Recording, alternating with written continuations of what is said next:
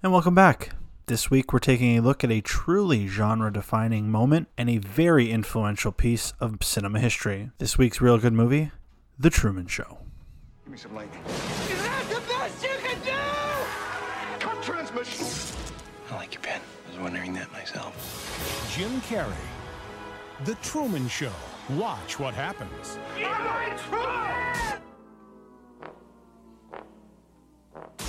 All right, everybody, welcome back to this is I think the fourth Yeah, number four. We're on four now. four episode of real good movies four deep and that's how many views our last episode has so as of this recording so Nice. uh, fingers crossed it'll be picking up uh, this week as you may or may not know uh, after the camera stopped rolling last week we decided on a movie uh, so we have the next couple weeks picked out and this week is the truman show from 1998 follows the story of if you haven't seen it for some reason truman burbank uh, jim carrey in the final m- days uh, or moments i guess you could say before realizing he's the subject of a global tv show what what initial thoughts when we decided on truman show what was going through your mind I love this movie. I've seen it a thousand times. I love Jim Carrey in this role. I love that it's a departure from all of his work before Yep. or up until this role. And I was just really excited to watch it again and be able to dissect it a little bit and talk about it. sure yeah what when was the last time you think you watched this movie It's been quite a while. I've probably haven't seen this in a good four years, I would say. Yeah, that's uh, what what I I turned it on last night. Actually, I couldn't find it's not streaming anywhere here, so I had to go scavenge for a, or search for a copy, and I found one at a local shop for two bucks. So uh, we ended up watching that light last night. Me and my producer. Um, she made a point. She said we haven't watched this movie since we lived at home with my parents. So it's been a long time since I saw this movie, and every time I watch it, I get either a new take or there spawns a new discussion about this movie. Is it one of those movies for you when you talk about it with people? Yeah, 100%. It's got layers to it. It's one of those movies that every single time you watch it, you discover something different. You have a different perspective on it. You have this time, you know, watching it, I was very enthralled by Jim Carrey's performance, and I don't feel like I was before. I feel like probably the first time or two that I watched it, I was interested in his less comedic take on the role or or I guess a less comedic role for him Sure. and this time I was able to just kind of tear that apart and look at him as an actor and how he how he approached the role and everything. So yeah, it's it's it's a different experience every time for me that I've seen this movie. Yeah, and, and you mentioned Jim Carrey a couple times. Um, apparently on set, people weren't uh, cast and crews weren't allowed to either quote or mention his earlier uh, kind of silly work. I guess you could say Dumb and Dumber. He made '94. Uh, I don't know what else he he he had before Truman Show. Ace Ventura, Pet Detective, uh, one and two, those were those were his pretty big ones. I don't know it, what year Ma- the mask came out, but it was definitely Mhm. before '98. So Right. So he Math, definitely, you um, can say for sure he has a, a type, and he came out of that that type in this movie. I think personally, next to Eternal Sunshine, this uh, is always in the talk for Jim Carrey's best performance. I appreciate this a little more than Eternal Sunshine of the Spotless Mind. Uh, I do really enjoy that movie a lot, but a common theme that we've discussed here over and over again, you know, over the course of these uh, four movies that we've done, and, and is is the actors in these roles, and and if they were meant for these roles, if somebody else could play these roles, and all that. And I know we'll get into that later and everything. Yes. But Eternal Sunshine of the Spotless Mind always feels like somebody else could have done it. They could have uh, cast anybody or not anybody, but a lot of different people in that role and different takes, and it would have been fine or, or, or whatever. But I feel like there's two roles for Jim Carrey that just no one else could could hold a candle to, and Okay. one is this, and the other is the mask. As silly as it is, I don't see anybody else playing that either. So Yeah, that's a very very good point. I'm I'm all all uh, all for the Jim Carrey at this point in his career. It's uh it's it's a serious movie. It's not a comedy. There are comedy elements, and I think that's what really makes this movie tick and why it means a lot to so many people. This movie focuses on his final days uh, as a, a reality TV star. It's emotional, it's funny, and it's thought provoking. And what more can you ask for in a movie? Yeah, and it's very thought provoking. This is one of those movies, especially if you take yourself back to uh, 98, 99, you know, that that time frame. There wasn't I can't say there wasn't a lot out like this, but there wasn't a lot out like this for this kind of audience. People that had grown up maybe with Jim Carrey, who who followed him through, you know, the really early '90s with, uh, you know, some of the movies we just discussed, Ace Ventura, The Mask, uh, Dumb and Dumber, stuff like that, and then followed him to this, and and really helped those people to look at I don't know deeper cuts in cinema or or Sure. some some more thought provoking things, some more cerebral uh, movies and stuff. Yeah, so I always, when I think down that alley of cerebral, thought-provoking, almost human experiment type movies, uh, this is the the first one I can really think of, unless unless you can think of something that that started something before, like the Truman Show, but beforehand. There's not much I can think of. I know there's some similar stuff out there, and of course, of course, we already mentioned Eternal Sunshine of the Spotless Mind, Yep. which is in its in, in its own right, you know, something completely different, but it Sure. still kind of has those elements. So does something like Vanilla Sky, uh, maybe EDtv, which was more of a comic, uh, uh, sorry, a comedic approach at it. Sure. Um, and there's things out there. There's definitely things like uh, the Twilight Zone, Outer Limits, and stuff like that. And Sure. as we get further down into our discussion in it and stuff like that, I do feel like I will, at least from my point of view, I'm a huge Twilight Zone fan. Um, Sure. This is an episode of the Twilight Zone. That's all this is. This is 100% an episode of the Twilight Zone. This should have been made in the 60s with uh, Rod Serling announcing, or, or, or 50s. I can't even remember now. When, Yeah, the- before our time. but it has these these really uh, thought provoking big ideas that are a, a pinhole. You know, a, small. I don't know. I'm, I'm I'm going back and forth calling something It's big okay. and small. At the same time, but very exploited, very uh, thought provoking there and stuff like that. So it it feels a lot like an episode of the Twilight Zone to me. Sure. Took a comedic approach, and then there coincidentally is an episode of the Twilight Zone in the 80s remake of the show or re uh, imagining of the show or, Sure. or that almost is this uh, they approach it a different way but it's it's a guy who they open the episode with a man looking in his bathroom mirror and then the mirror falling and then there's a camera behind it and that's Oh wow. the opening of the of the sh- episode there so Yeah. Of course, every story is going to be told twice. It's Yeah, just the way it works. It's whatever one is louder. And I, for me, I, I, I, you're probably, you're definitely right. There is stuff out there that definitely influenced the Truman Show.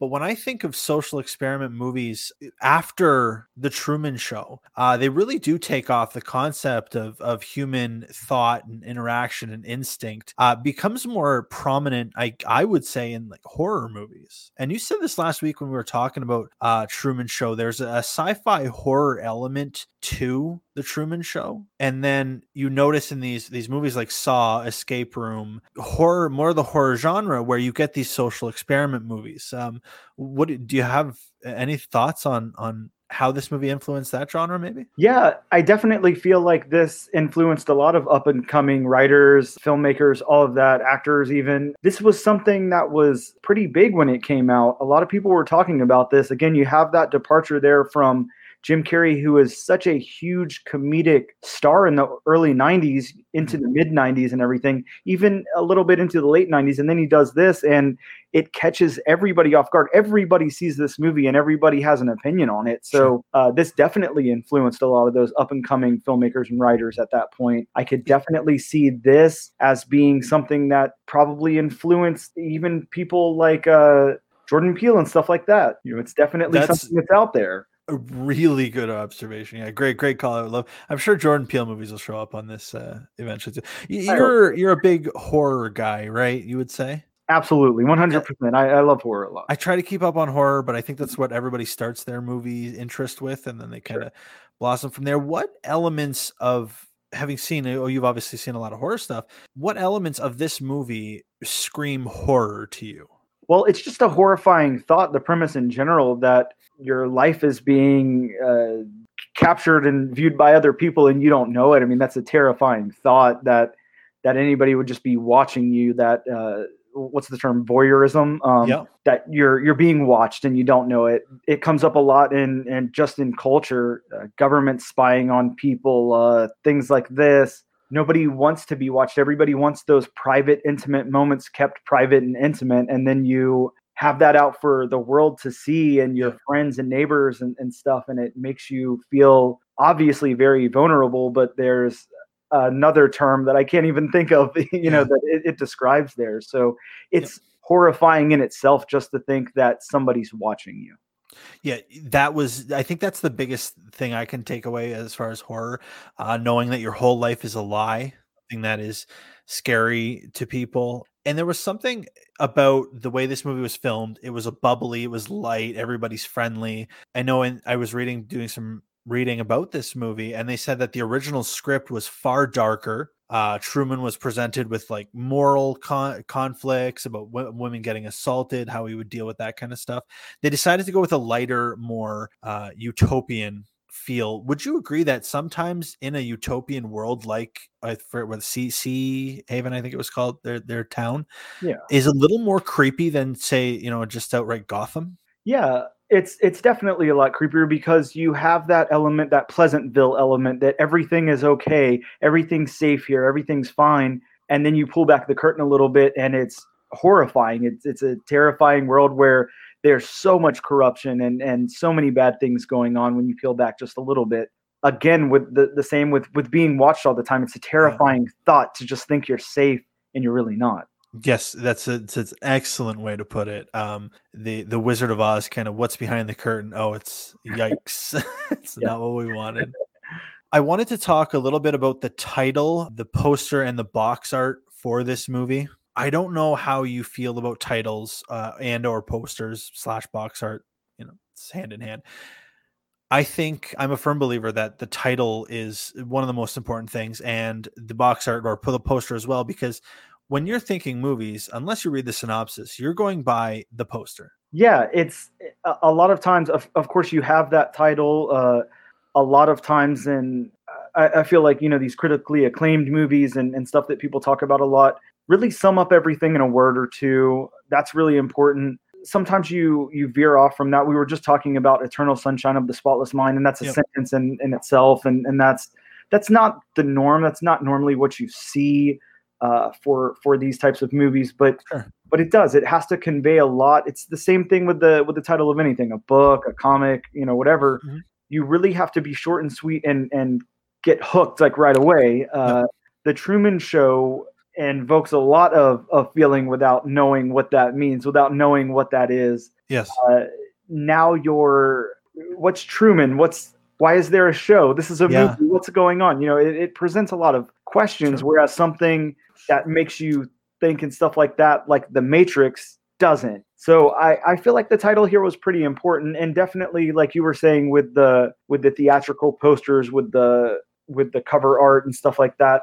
Obviously, very very important. That also has to draw you in. It can't uh, be so brash as to beat you over the head with what's Yeah. going on. I mean, you don't want to see a uh, a Thor type of poster for Yeah. something you know more cerebral like this. Yeah. You want to kind of be left in the dark, but Sure. you also need those little hints like this one does. So yeah.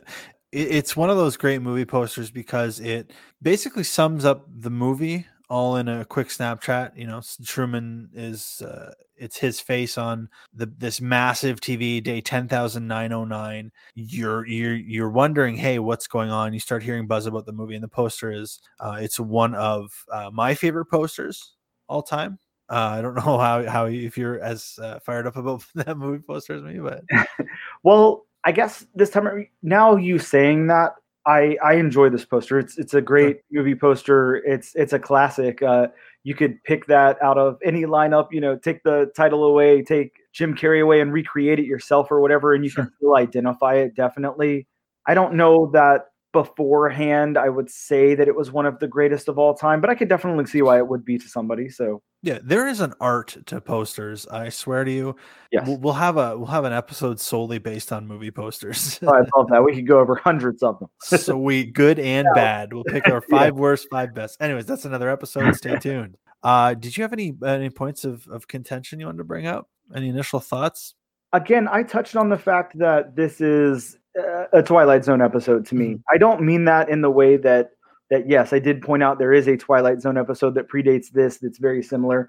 I'm not calling uh, that they were maybe borrowing or stealing or, or, or anything like that. That's that's not my intentions here. It just has that feel of a Twilight Zone. Of course, it's not as presented as creepy or whatever. There's a lot uh, lighter tone to this. There's all of those comedic elements that are intertwined with with the dramatic beats that are intertwined with the the really thought provoking cere- cerebral stuff that we keep mentioning. Yeah. Um, but if you strip that away and you just take the synopsis for what it is, take Jim Carrey out of the mix. This is a Twilight Zone episode, 100%. That's that's what it is. Awesome. So that that's what the consensus I think we're coming to Yeah. is that this is this isn't a, a horror a sci-fi movie. This is a horror movie. Yeah, it, it has to be. Uh, and then, kind of, whenever you get into the end of the movie, we already know what's coming. We already Yeah. see it. Uh, it doesn't have that traditional twist that a Twilight Zone episode has or anything like that. So it does veer off there. But if you just take it there for what it is and how how the movie wraps up and everything, that's how it feels to me. Uh, I, I'm I'm I, I studied the Twilight Zone. I watched. Sure. I, I've I've seen every episode of the Twilight Zone a thousand times over. Um, and that's what this feels like to me. It is a Twilight Zone episode uh, with a comedic edge to it, with Jim Carrey in that role instead. When you watch a lot of these types of movies, having seen the Twilight Zone as much, do you see? Uh, obviously, you don't have to go into specific examples, but a lot of influence uh, from these episodes on current day horror or current day sci-fi. I feel like I see it almost in everything, especially once you take that the stuff that totes the line, the the horror, sci-fi, and Sure. and all of that. The, for lack of a better word, I, I know I've said it a hundred times already since we've started recording this, but that Mhm. cerebral, thought-provoking Sure. art piece there. You know, it's very Twilight Zoney, and and they kind of did it first. So, and, and there were so many episodes. I mean, of course, there, you're going to get that feeling from it. So, Okay. Yeah, it, it's always gonna good to get an interesting take on you know stuff I'm not well versed in. The Twilight Zone, I won't, I won't, uh, I won't lie to you. I haven't seen much of it, so I watched The Dead Zone. I don't know if that's the same thing. Recently No. with Christopher Walken. yeah, very different. But uh, Okay, then never mind. I don't know. I don't know any Twilight Zone. Uh, just one little fact about the sci-fi: they originally wanted to set this movie in New York, but they changed it to the to the fictional town of Sea Haven. I think that's what it's called. Uh, to feel less sci-fi. Um, we talked about the town earlier. Obviously, uh, do you think that made it a little more sci- less sci-fi or or more horror? Yeah, I, I feel like it did both, and I kind of read some of the same stuff. They were the original screenplay was going to be set in New York. He was going to be uh, Truman up against a lot of these different elements that he's not up against in, in this finalized version and everything. Yeah. And it sounds, of course, like a completely different movie. To me, it sounds a lot less enjoyable. If, if I'm being honest with you, it doesn't sound like a movie. I wouldn't enjoy, but it doesn't seem like it would encapsulate everything that this is able to uh, Yeah. by any means. Um, having that set, uh, that New York, which I believe that I read was in, in the screenplay going to be like a recreation of New York, Okay. you know, in a, in a smaller uh, setting or maybe Sure. with some of the same elements. Maybe he can't leave a specific area or, or, or whatever it is. But I don't like that as much. I don't like that big city vibe with you know, all these people around with uh, with Truman set up against all of this this backdrop of horrible things happening. I like this safe, almost ambiguous in time uh, community. Yes, great point. I was gonna bring that up. I forgot to write it down. That I don't know what time because they're swing dancing at one point, Yeah, uh, but then they're driving cars and there's a beetle with a dented fender. Uh, sure. I'm not sure. You're right. Very good point. Very good point. Well, I like that part of it too, and it was in the back of my mind every time I had seen it before. But really, Yeah. watching it this time, I kind of made myself more aware that okay, it, it's super ambiguous. Everyone kind of looks like this uh, Dick Van Dyke esque time Yep. frame or, or whatever. Of course, we do have shots of whatever car they're in. Maybe it's a Ford Taurus or something that he's driving, Sure. something something along those lines. Uh, that's more modern. So so there are little elements of that in there. We're just expected to probably think that this was present day, but set away in a different A Little different pocket universe, I guess. Yeah, Quite yeah, literally, right? Yeah. A multiverse, as they call them nowadays. I just wanted to point out one thing before we go to the special awards. This movie was filmed, and I don't know if you noticed it when almost a lot of shots in this show almost feel like you're watching the show verbatim, and there there's there's hidden cams, and the lenses are different, and the the shots are taken from different perspectives. It never feels like a traditionally filmed movie. You always have that voyeuristic uh, shots that you're getting of, of Truman and the surroundings. they definitely needed that. I wouldn't say that. I, I guess I can't say without the hindsight, you know, that I expect that. Yeah. But you do have elements of the neighbor, you know, with the uh, camera on his trash can and stuff, and then we go back and forth from from seeing his view in the car from the stereo or the yes, play on the radio cool. and all of that. But yeah, I I really enjoy the way this was filmed. It's it's nice. It's uh it's interesting what they do with the camera on this. Pivotal to the movie. I think that if you just film it like a normal movie, you lose that sense of of voyeurism. I guess for the third time this episode, third and last time this episode. So Hey, that's okay. We'll bring it back. Don't worry. That's okay. well, yeah, you know, future episodes. Uh, I guess we can get to the special awards that mean nothing. These are the actually better than Oscars. yeah, of course. Much- As always, we can start with best scene. Now, for me, this was really tough because from the first, the opening scene after he does his little bit in the mirror, the skylight falls right in front of Truman. It, it hits, and you know from there, that's when the revelations start to roll. It Yeah, starts and- to snowball. It, it's great. Sorry to interrupt, but it's, great okay. how how it throws you in right there at the beginning almost. Uh, of Yeah. course, like you said, we have that opening scene, or rather, we have kind of two opening scenes, um, and then that happens. I feel like in somebody else's hands and in a different uh, screenwriter's hands or something, they would have built the world a little bit more before this happened. Sure. And I really appreciate the way that you're just thrown in and you're this whole thing starts falling apart from the beginning. I like that. No, I, I totally agree. So it's really, really tough for me to pick one specific scene. There were a couple of moments that either made me laugh or stood out, and I'm sure you got a, some as well. I'll I'll just mention what I got.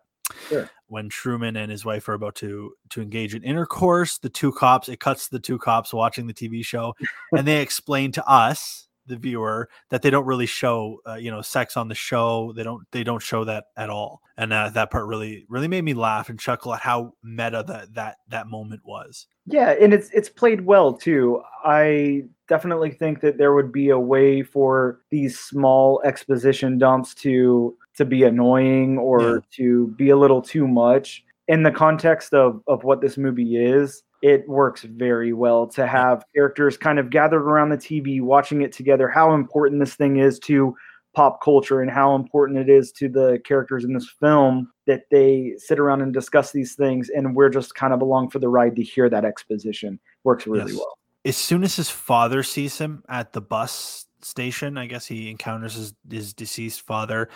The music gets really intense. The, the the pace quickens, and everyone's cutting off Truman left and right. Cars are pulling in front of him as he tries to get to his father. One of my favorite scenes because I like I said, it, you can start at the where the light fell on the ground, but from when he sees his father on, it's it's hundred miles an hour after that. yeah and those are some of my favorite scenes as well uh when when we get to it i'll explain what mine is but Yeah, but I I love the the pacing, the blocking of of those. I love how they're set up. We're along for the ride to view this reality show from that perspective, from Yeah. the perspective almost of a bystander, almost of, of An extra. and almost of an audience member as well. You know, we're, we're we're everybody rolled up into one in this thing, and it's great to see how they cut off those certain things the little uh, things that they have in place to ensure that Truman doesn't find out he's being uh, filmed, televised, whatever. yeah, very very true.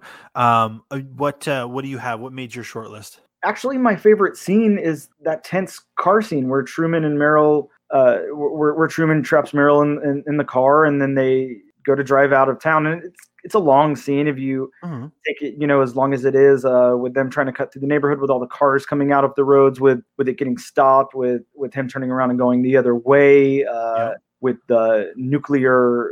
Fire. Well, first there was a for- forest fire that they they passed through. Yeah, yeah. Uh, lockdown, contain whatever. Yeah, it- it- Um, that one scene, you're right. That whole sequence is a part where the cop says, uh, "No problem, Truman," having Mhm. never met Truman yeah, before. yeah, and- yeah, and it kind of wraps up like that. It's great. Uh, I I love it. It's it, it feels like it, it it just does so much there. It explains so much to us without all of the dialogue, without all the exposition. We're shown, and and that's what I appreciate. And I know you mentioned it before in a past episode too. That show me, don't tell me uh, aspect of filmmaking. I Yep. love it, and and they execute it flawlessly here. R- really well. I, I agree. That is a, a great sequence. I, I'm gonna. I, that's gonna get my vote, unless you have other scenes. That was my favorite. So, That so was favorite. Okay. I, uh, I, I, again, kind of where you spoke about what happened with his dad and everything, and, and Yeah. the way he walked off, uh, kind of tells into that. But yeah, it, it's tough to pick one scene because this whole movie is a sequence. Yeah. Of just uh, great, great moments. Um, even between the two characters, when Truman is talking with uh, Marlon at the vending machine, oh yes, the great. conversation's not dry. None of it's dry, uh, and it's great that they they were able to put like a, a series of scenes all together. And it's hard to it's hard to pick just one. So Sure, and you really have to appreciate what Jim Carrey's doing there. Uh, he has these great comedic chops, or or maybe not. You know, he has these uh, these Yeah. childish and impressions and loud voices and funny faces and stuff, or, or, or whatever or whatever Jim Carrey was doing up until this point. But you look at what he does there and how he how he gets himself and, and Marlon out of that scene where he tries to make the loud scene where he's clapping really loud yeah, he's clapping his hands. yeah, Yeah, yeah, where he's where where they're leaving out the front door and he's talking about you know making plans for for his birthday and stuff like that. He he has these great comedic undertones there that he pulls Sure. off really well. that brings us to the next category worst scene uh, Mhm. this is might be a tough one my my only thought and uh, i can't say it's the worst scene because something maybe I, I little nitpick of something i would have liked to have seen more or a little earlier in the scene is the behind the scenes stuff. The stuff with ed harris the stuff with paul giamatti in the control room uh, and the dynamic there maybe a little bit more uh, even if it's relevant to the story. I mean you could make christof he is half the story um, Yeah. you could add a little bit more. That's that's probably my biggest um i can't even call it a worst scene because it's just something i would add Yeah, uh, that's interesting that you point that out because I hadn't really thought about that at all. Those are some of my. I'm conflicted about those those parts of Okay. this because I I do really like them uh, and they serve a great purpose. And of course, we have huge star power right there. Uh, Yeah. I love seeing Paul Giamatti on screen anytime in any movie uh, th- that I can think of. Um, he's a fun, really fun actor, really great character. Almost every time I see those scenes, I do want to see more of what Truman's doing. I do want to see more uh, of what's going on around him okay and, and less of that. So I'm kind of conflicted there. I, I, I love it and makes me uh, want to see more of the Truman Show at the same time.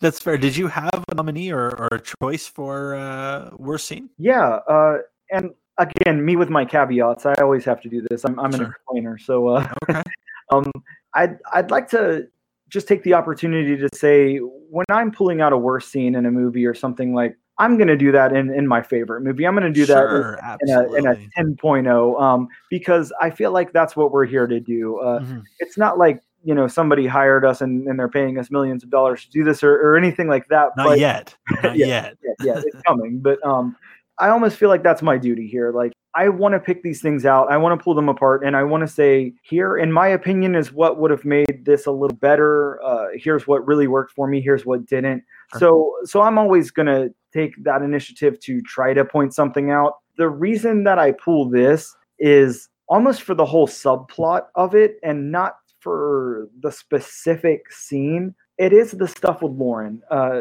who's I, I don't know Love interest different names in the movie, but uh, but she plays Lauren on the show, I believe. I believe that's her character's name. the woman he he was actually in love with and he made Yeah, the yeah. the cutouts of yes yes It's it's her subplot. I don't mind it at first. I, I actually appreciate the stuff at the school and the stuff in the library, or the study hall, or whatever wherever they are.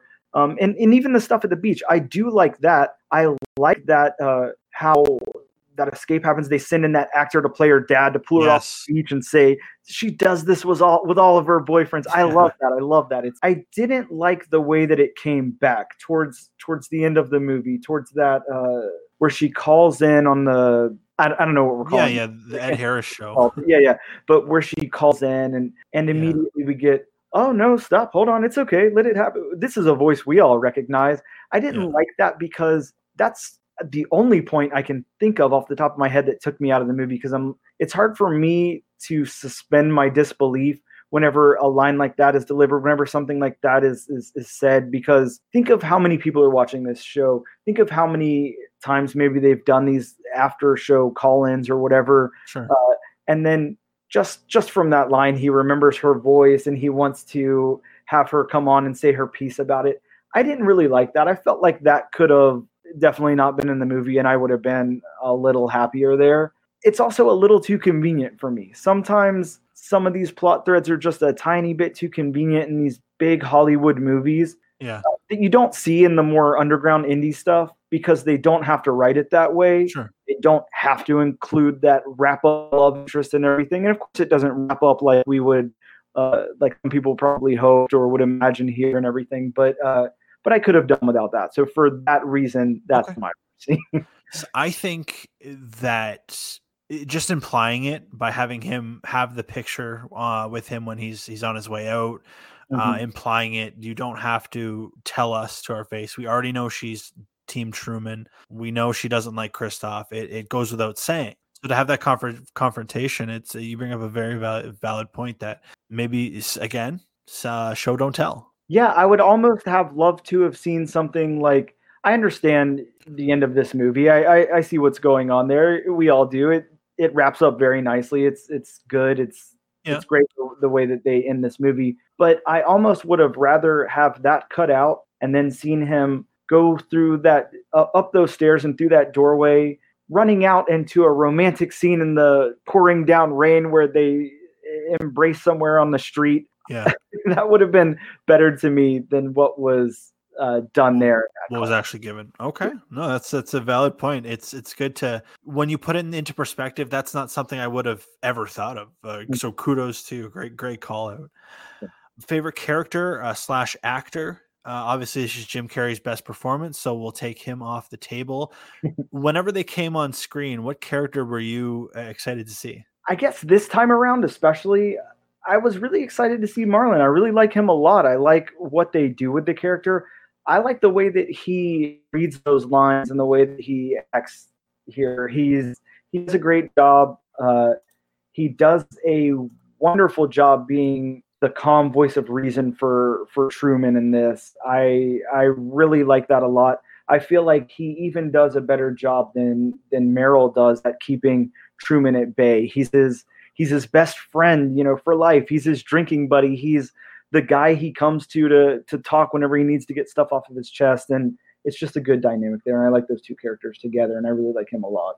Uh, it's a very good choice, a solid choice there. I'm gonna go uh, his his other half, his wife. Um, I think Meryl. Actually, I, this isn't coincidental that their names Meryl for Meryl Streep and then Marlon for Marlon Brando. Yes, uh, yes. A lot of a lot of uh, things pulled from real life thrown in this movie. That's uh, a whole nother other fact. But I definitely liked Meryl. I liked looking forward to how is she going to squeeze this product in. She does it, I think, at first with uh, a peeler or something she buys. She shows uh, Truman the, the item. Then she talks does it again with the the lawnmower, the the cocoa when they're having the argument, right?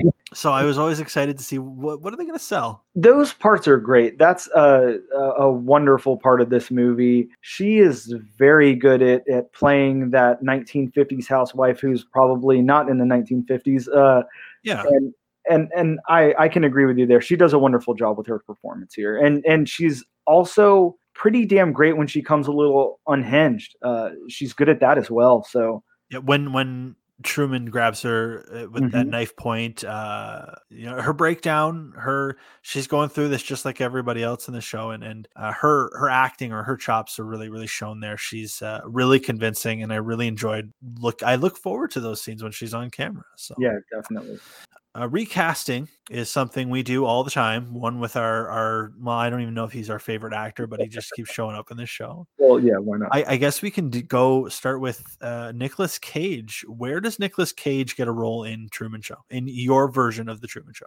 Well, he could definitely play Christof very, very well. He could. Uh, a- again, we have the theme here of him him overacting the shit out of things, and he could just overact the shit out of that role that Ed Harris couldn't dream of doing. Um, I, I- I'd also love to see him as Truman. I could go either way with that. Uh, Maine or not, uh, I could see Nick Cage in there. So My my note or my vote was for Christof. Um, I think he he definitely plays that role. He hams it up a little bit in his Nicolas Cage way. Uh, he has the ability to act like Jim Carrey in that movie. That would have been around the the height of Nick Cage's career. So it's hard to maybe pass Nick Cage off as a 30 year old. That's that might be the only issue you run into. But uh, yeah, yeah, and I mean that that would be a lot of fun. You have these two heavyweights who are who are great in their own right. Uh, Nick Cage more for the uh, action side of things, and Jim Carrey more for the comedic side of things. But they're you throw them both in here, kind of out of their element, and let them kind of punch their way out of a wet paper bag together in it. I'd love to see something like that. yeah, in an alternate universe. Yeah. Uh, Robin Williams was originally slated to play Truman. Do you think this movie loses its magic with Robin Williams? I touched on it when we first opened up this conversation, and I will definitely touch on it again. I do truly feel like this is perfect casting. I don't think that anybody else could have played this part in this movie be what it is with a different actor in that role. Not to say that they couldn't have made a great movie with Robin Williams, because Robin Williams obviously had a ton of range. Sure. Uh, was a phenomenal actor, a, a great loss to uh, cinema and humankind. Um, he's not that screwball as likable as Dick Van Dyke-ish as Jim Carrey. So I don't think that he pulls it off as well in this same film. That's a very good point that you say Dick Van Dyke ish. It's it's that Dick Van Dyke is that era of that 50s retro era that they're going for. So it fits in to the mold of the Truman Show because of his ability to adapt and, and kind of become the character of Truman who's in this, you know, ambiguous era, like you said prior and and and we've we talked about it in our last episode when we were talking about Ocean's Eleven and we were discussing George Clooney having that Clark Gable appeal and everything. Yes. These kinds of things are very hard to pull off in different eras. And like I said, Robin Williams is a legend uh, that hardly anyone can touch. Yeah. But to have what Jim Carrey put out in his final product here was that I, I can't think of what the era is called. That uh, um, Yeah. I, I don't know that that 1950s, early 60s feel to it. That Mhm. screwball aesthetic and everything that Jim Carrey can can pull off. yeah. I feel like Robin Williams is a genuine actor, a very funny guy, and very likable, but he's not going to pull that off, in my opinion. Hey, Hey, that's a that's a fair assumption. Um, everybody's got opinions. We got it. So you are not safe on the show, dead or alive. So it's not that we don't like Robin Williams because his movies will show up. Uh, I'm sure down the road. As far as directors, it was directed by Peter Weir, uh, Master and Commander. Uh, that was Mhm. nominated for Best Picture, and then Dead Poet Society, which I think we did we not mention last episode, or no, that was Talented Mr. Ripley. Yeah, we hadn't mis- mentioned Dead Poets Society up until now. Uh, So this is the first Dead first Poet Society count number one. Yeah. Can you edit in a little like ding there? Okay, there, done. it was uh, a couple directors that were slated were David Cronenberg for uh, I'm sure you've seen The Fly, Yes. Oh, yeah. right? So and and Sam Raimi actually was per- considered to direct this film, and Sam Raimi of obviously The Evil Dead and Spider Man, uh, a couple other horror movies. Do you think um, that these is there a coincidence that you know Cronenberg and Sam Raimi are these famous sci-fi horror directors? Yes, uh, it has to be a, a reason that they were approached or or offered this. Uh, and I do truly feel like I would love to see Sam Raimi's version of this. Cronenberg, uh, that's interesting. I have no idea what he'd do with this material, but he Sure. would not play it as straight as this. I can guarantee that. So I'd actually love to see that as well. But I think it would be a very different movie. Raimi, on the other hand, I feel like could deliver a somewhat similar product. For sure, he he's capable of it. You I you've seen Spider Man one and two. They're not they're sci-fi movies, but they're not they're more closer to dramas than they are horror. So it's a totally genre total genre change. I think Peter Weir is the better choice because uh, you know Master Commander and Dead Poet Society. They're more I shouldn't say Master Commander is more of a grounded comedy. it's more into the comedy, uh, happy-go-lucky stuff than than say the sci-fi of Cronenberg and Sam Raimi. So, I think they struck gold with Peter Weir and his his touch on on the, the happy-go-lucky town of Seahaven. yeah, definitely. He was a, a great choice and did a pretty damn flawless job. So yeah, for sure. What has aged the best? Um, I think a product of this movie is reality TV. That's exactly what I had written down. So we're on the same page there. yeah, it's it's a this movie spawned reality TV. It, it it opened reality TV with the biggest what if in history that you could possibly think of, and so we're always trying to scratch that itch of of watching real humans compete against each other. It's interesting you say that because I only did a, a just a quick search to see what reality TV was like in 1998, uh, 97, you know, maybe 96 when when this was floating around or whatever. Uh, and there is reality TV out there earlier than this, uh, but reality TV like we know it and reality Uh-huh. TV that this is kind of based off of really wasn't a thing that I, that I was made aware of by Sure. searching. Uh, this is kind of what you get more. Uh, of course, we know most of these things are at, at the very least somewhat scripted, but Sure. but uh, the Kim Kardashian type of things, the those kinds of shows, this is more of a a glimpse into their so-called boring everyday life and and what they do, and that's kind of what this is. And I don't see that existing before this. So Yeah. so I do feel like you are 100% correct there. Awesome. The, we were first, uh, our first unanimous decision. Reality TV has aged the best. Yeah. Uh, is there anything that ages poorly on this movie that you watch in 2022 and you say, well, that's 1990s? Again from that critical lens from that uh, looking at something and tearing it apart and and trying my damnedest to find something no No, nothing straight up. I was expecting more. yeah yeah i i, I tried Um, okay. No, yeah, yeah. that i found like i said i think that the approach here and uh, whether it was a, a studio note or whether it was uh, in the screenplay whether it was the director's decision whoever decided to make the time of this ambiguous to the extent that they did really nailed it with that that really helped this movie a lot Yeah, I agree. And there's like a, one other movie I can think of. Uh, oh, It Follows. Uh, I'm Mhm. sure you've seen it. oh yeah It's that ambiguous time frame where it, it really it makes itself invincible to aging. Yeah, and there's something mysterious. Uh, now that I'm saying it, I'm not going to pull any examples, but uh, Yeah. but there are uh, a lot of movies in the 80s and, and early 90s and stuff like that that kind of rely on that uh, 1950s thing. A lot of these uh, high school football players in the 1950s with cheerleaders and whatever. We kind of have it in Back to the Future. We've got Yeah. it in, in a lot of these movies. Something about that that classic uh, what you think of when you think of wholesome America, and then and then again looking at it from a deeper perspective, pulling back the curtain a little bit. The 1950s were so pure with the uh, with this and this, and, and and then you pull back a little bit, and no, it wasn't at all. No, and I think no, that's why not. a lot of people go back to that, uh, and that's why it's uh, at least somewhat hinted at here. Next question Would this film have spin offs and made in 2022? We always usually say yes. I am going to say this movie doesn't get spin offs, it gets a direct sequel. Yeah, uh, agreed. I didn't have anything written down either, to tell you the truth. And uh, again, like just like the last question, I tried kind of hard. I thought to myself, well, what else could they do here? You can't really do a traditional spin-off in this sense because what else are you going to do with these characters? Uh, you definitely can't do uh, once Truman's out in the world. You're not going to have another show about him. He can't go back. There's no Yeah. there's no going back. None of these secondary characters can uh, have a unscripted reality show made about them or anything. So so what else could we do with this?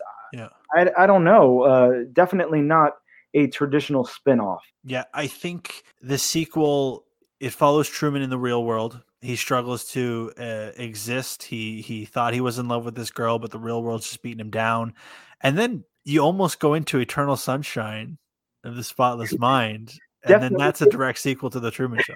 It almost makes you wonder why that movie exists and why Jim Carrey's in it. But yeah, you're, you're Very true. absolutely right. Uh, I think that uh, just like Ocean's Eleven last week, uh, just like Halloween before that, you have this sense of these movies end and you want to know what happens next. I think this one wraps it up a little bit nicer than than those, whereas it wasn't meant for a sequel or or it doesn't absolutely need one and it yeah, stands on its own just fine. But it would be interesting to see what happens next, how he deals with that, and I would all almost really like to see a crazy, insane, unhinged Jim Carrey performance where he's out in the world and he's he's now uh, trying to figure out if he's uh, got some insane mental illness. He's breaking down at every point. Uh, they're Yeah, still he, he figuring him drel- out. develops trust issues, doesn't know what's real, what's not, can't Yeah. watch TV. You know, that would be a lot for somebody, even myself, if I if that happened to me. yeah, I mean, you, you have to ask yourself, how do you walk away from this? How do you Yeah. how do you come to terms with okay well this is just a thing that happened it was it was odd uh, this doesn't happen to anybody else but uh, now i'm out of this and i'm just going to go live my normal life i don't think I, I think you're scarred for life at that point i don't know how you uh, can bounce Yeah. back. Very true. There have been times in my life where something will happen and I'll look around and, and see if there's cameras watching or see who who the actors are in my life. And that's actually I was reading about it uh and interesting enough they they actually people suffer from that where they think everybody's an actor, they they think they're part of a TV show and apparently allegedly a lot of it stemmed from this movie. So yeah um, I, I had seen that too not not in this time here watching uh, but just Yeah. articles i've read through throughout time or whatever this is a syndrome almost uh, yeah. maybe an offshoot of schizophrenia or something. Sure. You know, and and probably these thoughts or feelings or whatever were around before the Truman Show, but this put a name on it or, or Uh-huh. whatever. But yes, a, a, a lot of should I say a percentage of people, you know, somewhere out in the world do have these problems where they feel like they are the star of a show Yeah. and and this and that's that's very interesting. I don't know how Yeah. many other uh, movies you can say have a syndrome named after them. It's This pretty is true. it, it- it's a weird story, but I was I was standing at work the other day, and like, there's no way anybody could could look at my phone to see what I was looking at.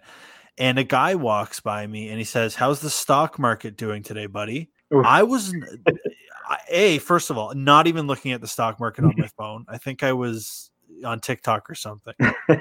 And then he's like, "Oh, it's a game for the rich," and I thought that's the most NPC moment I've ever had in my life Oh really yeah. threw me off. And then I started thinking, oh my god, am I in the Truman Show? Is this the Truman Show? Who's real? Who's not? So it's not that like serious, I know, but uh, yeah, to, to know that there's an actual mental illness that was brought to light because of this, this kind of these thoughts is is mind boggling.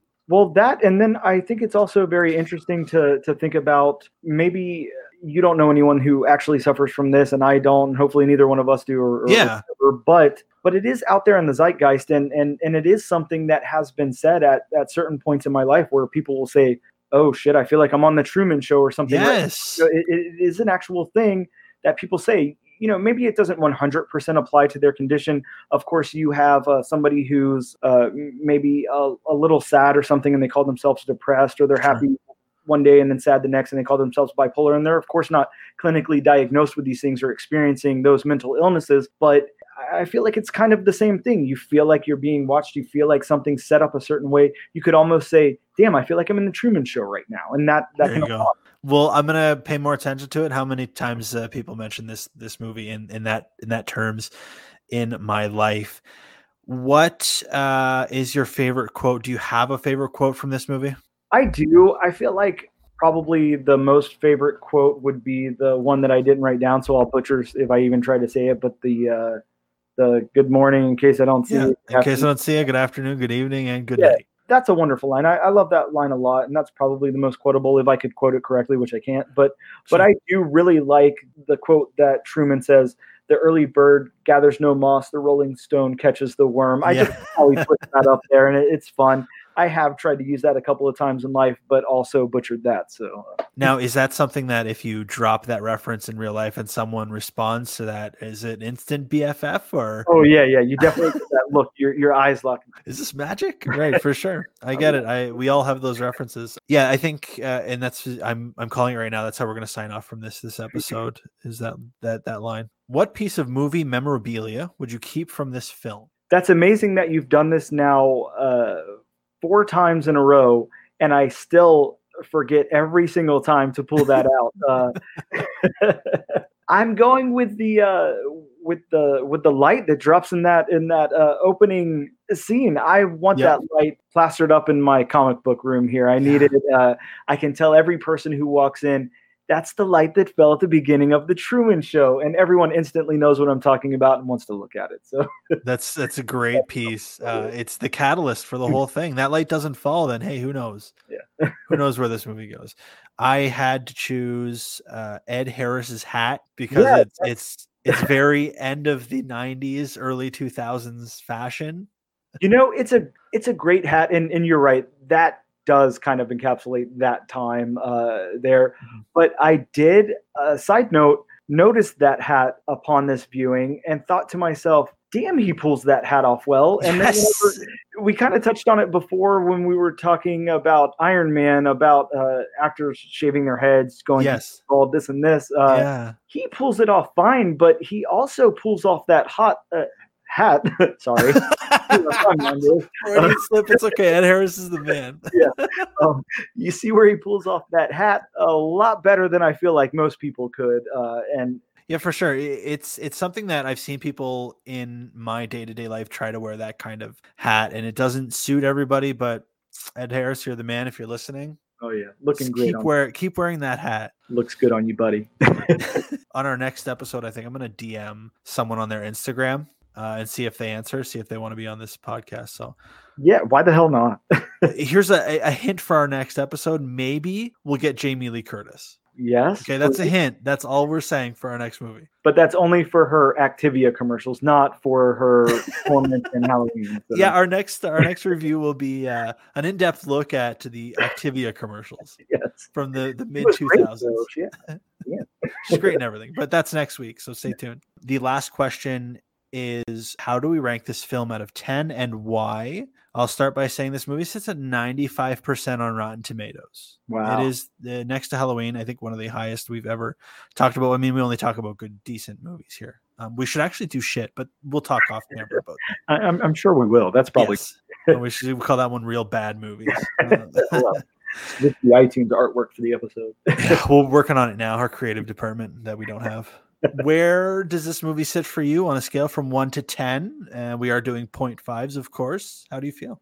I think every time we do this, I try to explain first and to give my uh, score second. Yep. So I'm going to keep that tradition alive and say that while this is somewhat of a almost perfect film for me. I love everything that's going on here. I have touched on the fact that I love the Twilight Zone, and this is really a almost two hour long episode of Twilight Zone for me. I love the aesthetics here. I love the ambiguous time feel. I love all of the actors in this. It was cast perfectly. It was written very well. The lines are delivered great. There's really not much I can complain about in this movie, and the small small amount of things that I could, I already did. The only thing that takes off anything at all for me from that 10 is Lauren Garland's character and how she comes okay. back as the caller in that scene. But it does kind of weigh on me. I can't lie.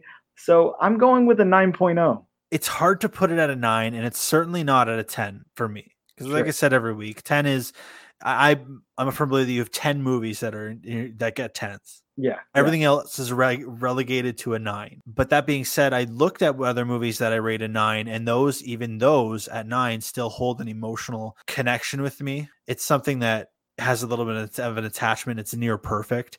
The Truman Show is a movie I can rewatch over and over again. I can always find a different way to enjoy it. I can always find a different facet of the movie to look at and research or learn about like this uh, this viewing was a little more about the Truman Show disorder that people actually suffer from. I, I opened my eyes. So it's neat that 20, 24 years later almost, this movie can still make you think and is a, a very important part of not only my movie history and my experience with movies and what makes me love movies, uh, but it, it, appeals to everybody. Everybody I've ever told to like, watch this movie or I've watched this movie with loves it. For that reason, I I'm giving The Truman Show a nine as well. Wow, a, a unanimous score. Yes, it, it's it, it it's like Halloween and our first unanimous, and it's it's important to movies in what it does. The big point of Halloween when we talked about it was that it's a first in so much and so much revolves around the story and the success and and the different parts of this movie of halloween and we talked we got a lot we talked a lot in depth about how the Truman Show has affected TV, how it's affected pop culture, really thought provoking movie. It's always on everybody's list. So it's really not something that should be skipped by anybody. And it is an absolute much must watch at nine. And I, I couldn't I couldn't agree with you more about what you said about the film. It, it definitely deserves every every ounce of respect. Yeah, it's it's one of those movies. It's it's a rare find here. It's a. if you haven't seen this movie, um, of course I would assume that you have if you're listening to this episode, or maybe you just love our podcast so much that you just listen to every episode regardless if you've seen the movie. On I do that sometimes, so uh, For so I understand. But uh, but this is a when I say near perfect movie, I mean that in in in all regards. This movie is so close to perfect for me, and we have touched on. I think it was in our Ocean's Eleven ep- episode where you where you gave that uh, spoiler alert. Um, I, I, actually, you could just beep this part out. I won't say what your score was because you need to go back and listen to that episode Yeah, that's your own fault knowing. yeah yeah um but the score that you you ended up giving that film uh Yeah. sometimes it requires uh, something to push it over that 9 that 9.5 into that 10 category and a lot of times that's an emotional connection that's a, a big point of nostalgia for you or whatever it's hard to call something a 100% perfect film that nothing could have been changed on uh, without that perspective. So this movie was great. It came out at a very uh, formidable time for me, and Sure. and all of that. It- when I saw it and uh, upon my rewatches and everything, it's a great movie and it's executed Yeah. really, really well. And it is a near perfect movie for Yep. me. But it does not have that level of emotional attachment Yeah. that something else might. And we'll we'll definitely get to movies. I really hope that you you can you can offer some movies that that are some tens for you, Sure. uh, because you, you have them. Everybody's got them. Yeah, oh, yeah, of course. So we'll we'll we'll get there down the road. We are definitely telling you to watch the Truman Show if you haven't seen it. It's probably on my list of top movies of all time. You must watch before you die. Do you share that sentiment? Yeah, Oh yeah, uh, cool. absolutely. If you haven't seen this movie, you have to see this movie. There's there's no uh, world where you're a better person for not seeing this movie. Watch this damn movie. There you go. Go watch the damn movie. Uh, that is everything we have to say about the movie. Any final thoughts? Any quick uh, quick facts? Any quick? Uh... You know, yes, actually, Okay. I had this whole thing prepared that I completely forgot about. So Sure. I, I think I will take you out for one second. Uh, Okay. my thoughts watching this time really uh, stuck with Meryl. I thought a lot about what this meant for Meryl because you have these other characters. You've got uh, everybody else aside from maybe Christof who can separate themselves from this to a certain extent. Sure. You have uh, Truman's mother, you have his best friend, you have coworkers and things like that who have to be around a good amount of time. But Meryl has to be there 100% of the time, other than when she is at work or asleep. So, does Meryl, is there any amount of pay or anything incentivizing her to do this uh, where 100% of her life is spent in this complete facade where she's pretending to be someone's wife who she's actually not and she's playing a character 100% of the time? What's the incentive for Meryl? This is a fucking nightmare for her. she owes Yeah, I somebody mean, I- something. I hope once she got off the show, she got a, a huge giant settlement and she's living out the best possible scenario that she can. Just imagine yourself in those shoes. Yeah. for a minute. Really impressive. Definitely something that I'm sure there's a YouTube video for the legal ramification ramifications of the Truman Show. Find it on your own. We're not doing that for the homework for you. That has been everything from me. Uh, I am Jer, I'm Dan. and in case we don't see you, good afternoon, good evening, and good night. Good. Night. Lawn cam. Give me the lawn cam.